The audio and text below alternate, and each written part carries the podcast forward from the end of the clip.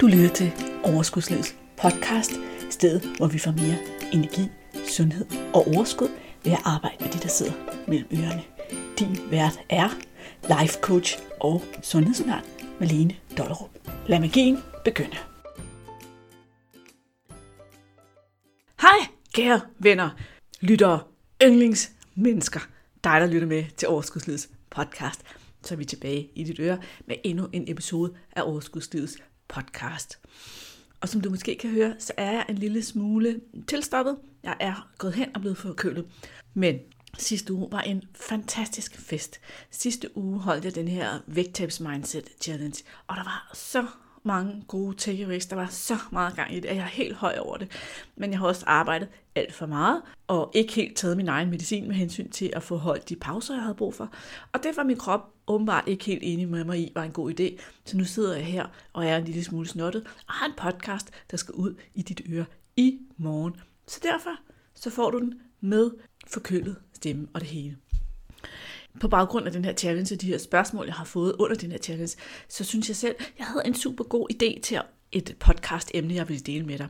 Nemlig det her med, når du, når du spiser for ikke at føle dig snydt. Så jeg gik faktisk i gang med at optage den her podcast til dig.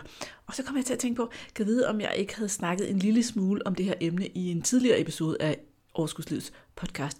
Og ved du hvad, ved du hvad, kære lytter, du ved det måske godt, du kan måske godt huske det, men jeg kunne åbenbart ikke huske det. Men en, i episode 116, der har jeg lavet en helt podcast om det her med at føle sig snydt for noget og spise for ikke at føle sig snydt for noget.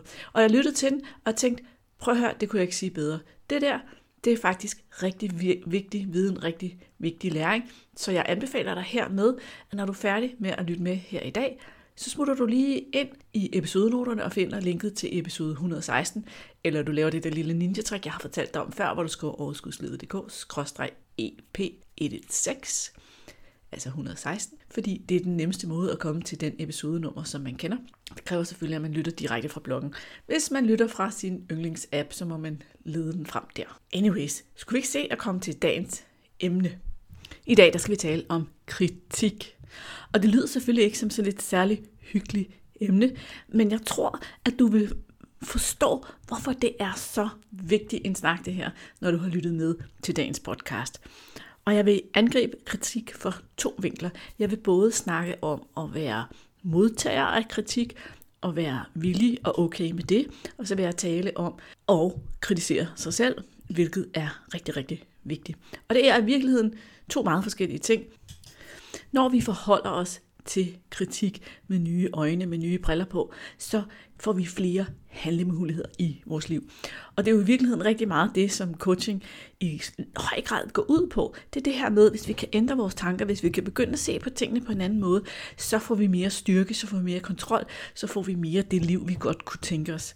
Og når det handler om kritik, så er der rigtig mange af os, der afholder os fra en masse ting, fordi vi simpelthen er så bange for kritik.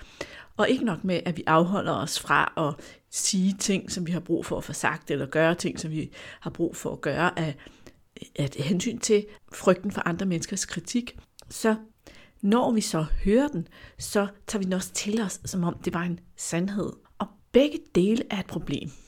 Og nogle gange, så vil jeg sige til dig, og du ved, jeg har ret her, ikke? så vil jeg sige til dig, prøv at høre her.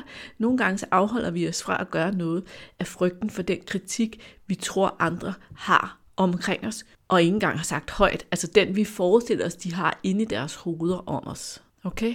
Så den eneste, der virkelig kritiserer os, det er os selv. Men vi lader andre gøre det, altså ved hjælp af os selv. Sikke dog et spild af god energi. Hvad nu, hvis vi vendte på hovedet og sagde, når jeg tager et valg, så vælger jeg det, som jeg mener er det rigtige for mig. Jeg, mener, jeg vælger det, som er det rigtige at gøre, det rigtige at sige, den rigtige måde at handle på. Det er rigtigt for mig. Og hvad andre mennesker mener om det, det kan jeg forholde mig til. Jeg kan stille spørgsmålstegn ved, om de på den ene eller den anden måde har ret. Og så kan jeg tage den derfra. Men jeg vil ikke afholde mig fra at gøre noget, sige noget, handle på en bestemt måde, af frygt for, at nogle andre synes, det er forkert. Fordi så kommer jeg aldrig nogen vegne. Vi er alligevel aldrig enige i hele menneskeheden om, hvad der er rigtigt og forkert at gøre, vel? Ellers er jeg ret sikker på, at det ham der Trump aldrig var blevet præsident, hvis vi havde været enige om, hvad der er det helt rigtige at gøre. Nå, sidespor. Så lad os nu sige, at du er nået dertil, hvor der rent faktisk er et andet menneske, der har kritiseret dig på en vis, der er kommet fra dit, til dit øre. Altså ikke det der, der sker i hovedet. Det kan du bare give slip på. Og så prøve tanken om, at du vælger selv, hvad du vil tro, andre tænker om dig. Så du kan bare, og bare, det er sådan lidt farligt ord, ikke? men i virkeligheden er det muligt at tro på, at de tænker noget godt, noget konstruktivt, noget støttende og noget kærligt. Og eftersom du ikke kan kravle ind i deres hoved, og de ikke åbner munden og siger deres tanker, så er det den bedste måde at se på den sag. Men hvis nu der er kommet noget ud af deres mund, og det rent faktisk er kritisk, hvad så? Så handler det om, at det er kommet ud af deres mund, fordi de har en måde at se på verden på, som måske er anderledes end din måde, og det er okay. Nogle gange, så ved du med dig selv, at det, de siger, det ikke handler om dig. Det genkender du ikke dig selv i. Du er ikke enig, I har forskellige synspunkter på verden, og det er okay. Så kan du bare lade det være. Der er et andet menneske, der synes noget andet end mig. Det er okay. Det kan også være, at der er en græn af sandhed i det. Det kan være, at du tænker, jeg synes egentlig, jeg tog et godt valg, men jeg kan godt se, at når jeg hører kritikken fra den her person, så, øh, så kan det godt opleves på en anden måde. Hvad kan jeg gøre ved det? Jeg kan jo ikke ændre den handling, jeg allerede har gjort fortiden og fortiden, og der gjorde jeg det bedste, jeg kunne med de ressourcer, jeg havde. Men i fremtiden kunne jeg så tænke mig at rette op på det, eller gøre det lidt anderledes her. Og hvorfor? Kan jeg lide min grund til at rette op på det? Eller kan jeg lide min grund til at blive ved med at gøre, som jeg gør? Det er utrolig vigtigt at være tro mod sig selv i den her situation. Så det handler jo også om mit selvværd, min selvtillid, min lyst til at stå op for mig selv og være der for mig selv og vide, at der er altså ikke andre end mig til at være der for mig. Så jeg er der for mig og forholder mig og står, og står i mit ringhærende her, uanset hvad andre mennesker siger. Og vi kan alle sammen blive i tvivl, men ved du hvad? Vi er nødt til at gå med det, som føles mest rigtigt for os. Fordi på den måde får vi i virkeligheden det liv, som er det rigtige liv for os. Det gør vi ved at turde gå med det, som føles rigtigt for os. Det, tør vi, det gør vi ved at tillade andre folk at kritisere os, uden at få det til at betyde noget om os, uden at få det til at betyde, at vi er forkerte mennesker, men blot er i stand til at rumme, at nogle gange er der sandhed i kritikken, og så tage den til os med selvkærlighed, og nogle gange så har vi bare hver vores synspunkt. Det her var en meget lille og kort pep talk til at kunne tillade andre folk at kritisere dig og handle uden frygten for kritik. Jeg håber, du vil lade den summe lidt rundt i din hjerne og lade den lande lidt, fordi det er jo i virkeligheden en stor ting, jeg snakker om her. Men nu vil jeg gå videre til den kritik, du giver dig selv. Jeg berørte allerede den kritik, du giver dig selv en lille smule ved at sige, at nogle gange så forestiller vi os andre menneskers tanker og kritik om vores handlinger inde i vores hoved, og selv det lader vi os afholde fra at gøre et eller andet. Den kritik, den vil jeg gerne have, du stopper med nu. Og så er der den anden kritik. Den der kritik, vi giver os selv, når vi synes, at noget ikke er godt nok, når vi ikke har gjort noget, eller når vi lavede en stor fejl. Vi forestiller os, at hvis vi bare er skræmme nok ved os selv, hvis vi bare er kritiske nok ved os selv, så gør vi det ikke igen. Men er det sandt? Fordi i hvert fald så kan jeg godt sige, at hvis det var sandt, så havde jeg ændret mit, mit forhold til mad, mit spisemønster omkring at gå og snakke små lækkerier meget, meget, meget før jeg gjorde i mit liv. Fordi hvis skal ud selvkritik havde været godt nok, hvis jeg sagde, ej Malene, det var også for dårligt, du ville gerne ned i vægt, hvorfor spiste du nu det der? Og, og havde kritiseret mig selv, og det havde, så havde hjulpet noget som helst, så havde jeg slet ikke brugt så lang tid på at løse problemet. Det, der sker, når vi kritiserer os selv, det, der sker, når vi er negative over for vores egne fejl og dømmende, det er, at vi dræber vores egen motivation. Vi tager al motivation ud af os selv. Vi kan måske opretholde en form for negativ motiv altså en negativ fodret motivation et stykke tid og køre på den, men ingen gider blive ved med at gå og være negativ forhold som motiveret. Motivation og negativitet er ikke to ord, der hører særlig godt sammen i samme kasse. Det er også derfor, at hvis du oplever det her med, at hver gang du når et bestemt punkt på vægten, hvad end det punkt nu er, så bliver du simpelthen så led og ked af dig selv over, at du nåede helt derop, og så siger du, nu skal det være, nu går du i gang, nu skal du tabe dig, og så knokler du dig ud af for at komme ned i vægt, for, fordi du vil endelig ikke over 100 eller 90, eller hvad der nu er dit magiske punkt. Og når du så nærmer dig noget, som du har en lille smule mere fred med, som du ikke er helt så utilfreds med, så vender du egentlig tilbage til start, for hvad skete der med din motivation?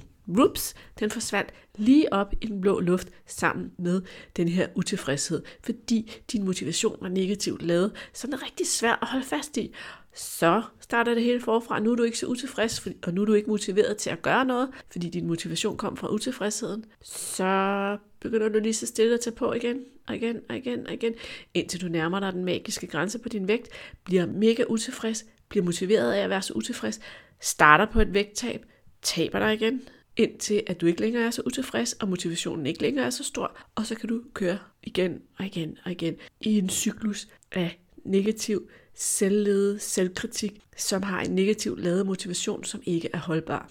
Det er også det, der sker på et mikroplan hver eneste dag, når vi kritiserer os selv. Vi skaber en masse dårlige følelser i vores krop, som ikke giver os lyst til at handle selvkærligt, som ikke giver os lyst til at lave konstruktive handlinger. De giver os måske lyst til at straffe os selv, men har vi virkelig lyst til at skabe vores forandring ud fra et straffende mindset, hvor vi hele tiden skal være onde ved os selv? Fordi et, et andet mønster, jeg også ser på baggrund af selvkritik, det er det her mønster, hvor du får overspist en hel masse og bare kaster håndklædet rundt ringen, og så kan det også være lige meget, og så går der en dag eller to eller fire, hvor du spiser alt for meget kage, alt for meget slik, alt for meget alt muligt, og så bliver du simpelthen så sur på dig selv, så du siger, ej, det skal bare være løgn, og så går der nogle dage, hvor du straffer dig selv med at underspise og spise for lidt mad og leve på en sten, skulle jeg til at sige, eller et minimum af mad og grøntsager, indtil at du ikke længere magter at være så hård ved dig selv og sulte så meget, og så igen falder i og starter en ny cyklus af overspisning, indtil du bliver så utilfreds, at du igen straffer dig selv og underspiser. Så selvkritik, de fastholder os i virkelig dårlige, taglige cykluser. Og jeg ved godt, når jeg præsenterer dig for ideen om, at du skal holde op med at kritisere dig selv, at så vil din ryggradsreaktion være, jamen Melene, hvis jeg bare var ligeglad, så ville jeg jo bare blive ved med at gøre det, og så ville det slet ikke være til at styre. Prøv at høre, det ved jeg godt. Det føles sandt. Tro mig, når jeg siger til dig, det er ikke sandt. Det er ikke sådan, det er. Jeg siger jo ikke, du skal være ligeglad. Jeg siger, du skal bruge noget andet end selvkritik til at drive dig selv fremad. Hvad nu, hvis du i stedet for kom fra et sted, hvor du ønskede at gøre det godt for dig selv, hvor du ønskede, at dig og din krop, I havde det godt, og I havde et godt samarbejde. Du ønskede, at du havde et godt liv. Du ønskede, at din krop trives. Du ønskede at give din krop den, de bedste betingelser for at gøre det godt for dig. Så du kom virkelig ægte derfra. Hvordan kunne du så reagere, når der havde sket noget, som du ikke synes levede op til de præmisser? Hvis du ikke skulle kritisere dig selv. Nogle gange så plejer jeg at sige, at vi kan jo tage udgangspunkt i, hvordan vi vil behandle vores børn. Vil vi bare kritisere dem sønder sammen hver eneste gang, de lavede en fejl? Eller vil vi hjælpe dem med at se på, hvad der gik galt, hvorfor det var en fejl, hvordan de kunne gøre det anderledes næste gang? Jeg stemmer på det sidste. Jeg stemmer på, at det sidste vil være bedre børneopdragelse. Det vil give et stærkere barn med et bedre selvværd. Og det er fuldstændig det samme, vi skal gøre for os selv. Vi skal have det, jeg kalder en kærlig nysgerrighed. Jeg er næsten 100 på, at jeg har nævnt det her i podcasten, som du allerede fik et eksempel på i starten af podcasten, så kan jeg simpelthen ikke huske alt, hvad jeg har sagt. Men det er noget af det, vi arbejder rigtig meget med i gruppecoaching-forløbet en gang for alle. Det her med at komme hen og så kunne sige, ved du hvad, det her det gik overhovedet ikke efter planen. Jeg overspiste her og her, eller jeg faldt lige ned i at sidde og spise chokolader i sofaen om aftenen. Jeg kan stadig ikke stoppe mig selv, eller hvad det nu er, som der lige er et issue, der fylder. Og så, og så virkelig tage den der kærlige, nysgerrige hat på, og så sige, okay, men hvad sker der på det tidspunkt? Hvordan har du det? Hvad er dine betingelser? Hvad er det, du ikke vil mærke? Hvad er det, der foregår? Er der noget, som, der sådan er nemt at gøre sådan for at ændre lidt på det? Og nogle gange så kræver de her ting jo hjælp. Det er jo derfor, at der er nogen, der vælger at gå med og sige, ja, jeg skal have min coach, ja, jeg skal være med på en gang for alle. Det er for at få den hjælp, fordi det kan være så svært at finde svarene på de her spørgsmål selv. Men altid, altid, så skal vi i hvert fald give os selv muligheden for at finde svarene på spørgsmålene. Hvad kunne jeg gøre anderledes? Hvad vil jeg gøre anderledes næste gang? Jeg sidder i sofaen. Lad os tage eksemplet med, at du sidder i sofaen om aftenen. Du har været fuld knald på hele dagen, nu er du ind i sofaen, og nu kommer den der, jeg fortjener også lidt godt, jeg skal jo også hygge mig, eller hvad det nu er, der kommer af tilladende tanker. Det er det, jeg kalder tilladende tanker. Det er ikke dem, der får dig til at spise. Det er dem, der giver dig lov til at spise, efter du har fået en trang til at spise. Så der kommer altså sådan her, jeg sidder i sofaen, noget udløser min trang til at spise, og en del af det kan godt være vanen ved, at det er sådan, jeg gør hver dag, og så kan det være alle de her tanker om, eller den her fornemmelse af, at det har været en hård dag, der har ikke været tid til mig, der har ikke været tid til nydelse, det kan være alt muligt. Det kan man jo også lige spole tilbage i og finde ud af, hvad foregår der. Du får en trang, du, din hjerne hjælper dig lige med nogle tilladende tanker, om der skal også være plads til mig, jeg skal også lige hygge mig lidt, og hvad der ellers kommer af tanker, og du spiser. Det er din kæde, som den ser ud lige nu. Okay, så lad os være lidt nysgerrige. I forgårs, der besluttede du dig, at i går, der skulle du ikke sidde og spise det her chokolade nede i sofaen, da du satte dig ned. Og så gjorde du det alligevel. Hvorfor gjorde du det? Hvad må der ske? Er der en, en lille ting, du kan gøre anderledes i morgen, for måske at prøve at forhindre det, for måske at prøve at gøre tingene lidt anderledes?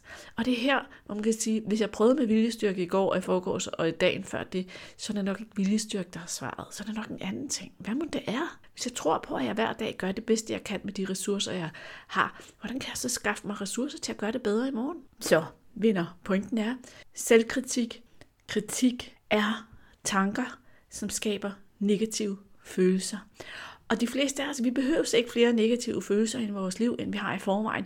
Vi behøver ikke selv bidrage til at få flere negative følelser og forstærke de negative følelser ved vores egen kraft. Vi har rent faktisk tanken, muligheden for at skrue ned for de negative følelser ved at skrue ned for selvkritikken, og i stedet for finde en anden vej frem, som er langt mere konstruktiv. Det er også vores tanker, der afgør, hvad det er for nogle følelser, kritikken fra andre mennesker giver. Det er alt sammen inden for vores kontrol. Det betyder ikke, at du ikke nogen gange kan mærke det, eller få en følelsesmæssig reaktion, når andre mennesker kritiserer dig. Men du kan vælge, hvordan du vil tilgå den kritik derfra. Du kan vælge, om du vil marinere i det og have selvmedlidenhed og ondt af dig selv og have en lang diskussion ind i hovedet med dem, der kritiserer dig, eller om du vil forholde dig ud fra et synspunkt om, at jeg har min egen ryg, og hvordan vil jeg så se på det her. Jeg håber, at det virkelig gav dig stof til eftertanke og tænke på kritik på den her måde. Jeg håber, at jeg har sået nogle små frø i dit hoved næste gang, at du møder kritikken i form af kritikken fra dig selv, eller den her sådan, imaginære kritik, du forestiller dig, andre giver, eller du rent faktisk får en helt konkret kritik fra din chef, din partner, din veninde, et sted på det store internet, eller hvor sådan noget kritik nu kan dumpe ned i hatten. Det er i virkeligheden i høj, høj grad et spørgsmål om at have styr på det med tankerne, og vide, at man kan kontrollere sine tanker og stoppe sine tanker, når de går i den forkerte retning, og dirigere dem i en ny retning. Det er jo det, der er så amazing ved coaching, synes jeg, at når det er, at du begynder at blive coachet, når det er, at du begynder at arbejde med en coach, så begynder du også at opdage, nå, det er sådan, man gør. Du bliver simpelthen Coaching er også en træning i at hjælpe dig med at blive bedre til selv at ændre dine tanker. Så i starten, når du arbejder med en coach, så får du meget hjælp, så får du mange forslag, så får du meget støtte i forhold til at ændre dine tanker. Og jo længere tid du har arbejdet med en coach, jo længere tid du er blevet coachet, jo hurtigere går det, og jo bedre bliver du til at gøre det selv, så du bliver mere og mere selvkørende. Det er en af de ting, jeg godt kan lide ved coaching også. Det er, at den faktisk langt hen ad vejen klæder os på til at blive selvkørende. Det er jo også det, jeg gør, når jeg coacher dig i gruppecoachingforløbet en gang for alle, så klæder jeg dig på til at blive selvkørende. Jeg klæder dig på til at gøre det her nemt. Jeg klæder dig på til at skabe den her fremtid for dig, hvor det er, at du kan se dig selv blive ved og ved og ved mange år ud i fremtiden, så du ikke igen og igen og igen skal falde i de samme huller og starte forfra. Jeg talte her den anden dag med en kvinde, der sagde til mig, prøv at høre, jeg har tabt 20 kilo 40 gange. Det er 800 kilo, som hun har kæmpet med at smide igennem livet. Fordi i virkeligheden alene af den grund, at der var nogle ting, hun ikke havde lært, at der var nogle ting, hun havde brug for at lære. Hun havde brug for at lære at adskille mad og følelser, håndtere sine følelser uden mad. Hun havde brug for at lære alt det her med tankerne. Hvordan er det, jeg dirigerer mine tanker i en anden retning, når de i virkeligheden ikke tjener mig særlig godt og får mig til at handle mod mit eget bedste? Hvordan er det, jeg holder op med at kritisere mig selv og ser på mine fejl på en anden måde? Hvordan er det, jeg kommer tilbage til der, hvor jeg har tillid til mig selv og samarbejdet med min krop? Det var bare det, hun har brug for at lære, så hun ikke behøvede at gøre det 40 gange mere i det resten af sit liv. Den mulighed har du jo også. Du har også mulighed for at få den hjælp. Så jeg vil sige til dig, jeg har lige åbnet dørene til det næste en gang for alle coaching forløb. Vi starter den 4 november, det er en torsdag, og jeg vil elske at have dig med. Jeg er i gang med at fylde stolene op, så jeg synes, at hvis du er det mindste interesseret i det, så gå ind på overskudslivet.dk en gang for alle. Tjek invitationen ud. Se, hvordan det passer ind i dit program. Og husk på, der findes ikke noget rigtigt eller perfekt tidspunkt at starte på. Vi har altid en grund til at udskyde livet og udskyde det, vi gerne vil for os selv. Men det bedste tidspunkt er i virkeligheden nu, når nu du ikke kunne gøre det allerede sidste år, ikke også? Hvis du er det mindste i tvivl, om der er noget for dig, så ræk lige ud, send mig en messenger, send mig en besked, send mig en mail, og så lad os lige dykke ned i præcis, hvad det er, som der er dine issues, og om de passer ind i programmet. Jeg vil gerne give dig sådan en snak, det koster ingenting, så kan du bare lige give lyd. Så håber jeg, at vi ses den 4. november til dit livs rejse, så du aldrig mere behøves at kritisere dig selv. Jeg har lyst til lige hurtigt at læse en lille besked, som Pia skrev inde i vores challenge-gruppe. Pia var med på challengen, jeg holdt her i sidste uge, og det er meget normalt, at folk, der har været i forløb for mig, også deltager i de ting, jeg laver. Det er gode reminders. Men Pia, hun har også været med på en gang for alle, og hun skrev til alle dem, som var med i challengen, tak for dig, Malene. Efter at have været med på gruppeforløbet, tror jeg for første gang i mange år på, at det vil lykkes for mig. Og endelig har jeg fået et fornuftigt forhold til mad. Og Pia, hun arbejdede også rigtig godt med sig selv. Hun havde så mange blærede sejre. Hun formåede at levne, hun formåede at mærke efter, hvornår hun havde brug for mad, og hvornår hun ikke havde brug for mad. Alt sådan noget, som vi lærer i en gang for alle, det har Pia allerede lært, fordi Pia har været på en gang for alle. Det er din tur. Nu er der vist ikke mere stemme tilbage i min hals og næse, så jeg vil sige tak for i dag. Tak fordi du gad at hænge ud sammen med mig igen i denne her uge. Vi høres ved i næste uge. Hej hej. Hey, inden du løber, glem ikke at abonnere på podcasten, så du ikke går glip af en eneste episode. Og skulle du have fingre i den gratis videotræningsserie Vægtab med din hjerne, så smut ind på overskudslid.dk videoserie, så lander den første video i din indbakke i dag.